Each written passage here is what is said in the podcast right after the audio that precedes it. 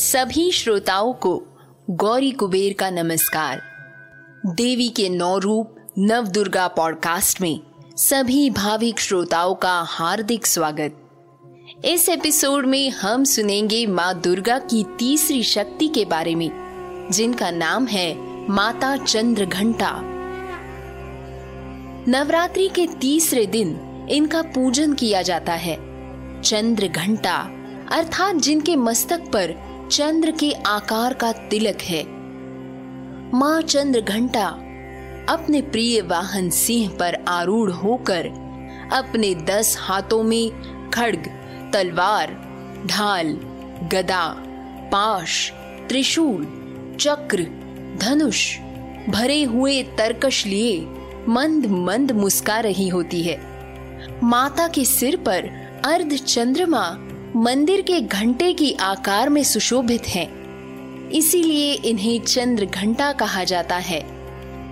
माँ का ये रूप शांति प्रदान करने वाला और कल्याणकारी है। चंद्र घंटा देवी का रूप पिघले हुए सोने के समान पवित्र है। इनकी मुद्रा युद्ध के लिए उद्यत रहने वाली है।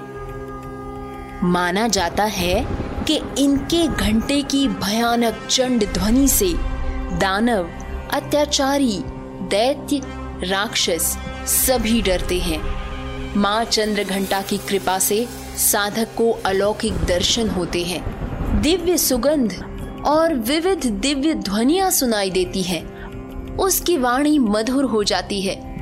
माँ चंद्र घंटा के साधक और उपासक जहाँ भी जाते हैं, उन्हें देखकर लोग शांति और सुख का अनुभव करते हैं।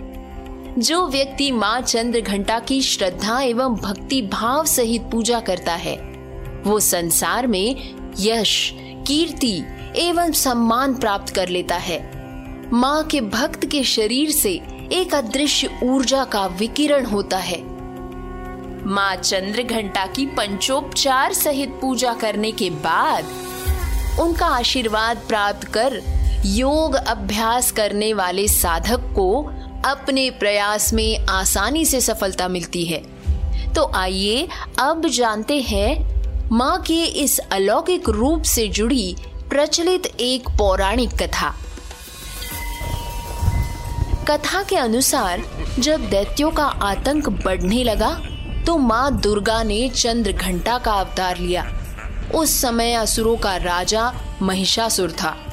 महिषासुर का देवताओं से भयंकर युद्ध चल रहा था। महिषासुर देवराज इंद्र का सिंहासन प्राप्त करना चाहता था। उसकी प्रबल कामना स्वर्ग लोक पर राज करने की थी। उसकी इसी इच्छा को जानकर सभी देवता परेशान हो गए और इस समस्या से निकलने का उपाय जानने के लिए भगवान ब्रह्मा, विष्णु और महेश के सामने उपस्थित हुए। देवताओं की बात को गंभीरता से सुनने के बाद तीनों को क्रोध आ गया। क्रोध के कारण तीनों के मुख से ऊर्जा उत्पन्न हुई। उसी से एक देवी का अवतार हुआ। इस दिव्य जन्मा देवी को भगवान शंकर ने अपना त्रिशूल और भगवान विष्णु ने अपना चक्र प्रदान किया। इसी प्रकार अन्य देवी देवताओं ने भी माता के हाथों में अपने अस्त्र सौंप दिए। देवराज इंद्र ने देवी को एक घंटा प्रदान की। सूर्य ने अपना तेज और तलवार दी। सवारी के लिए सिंह प्रदान किया।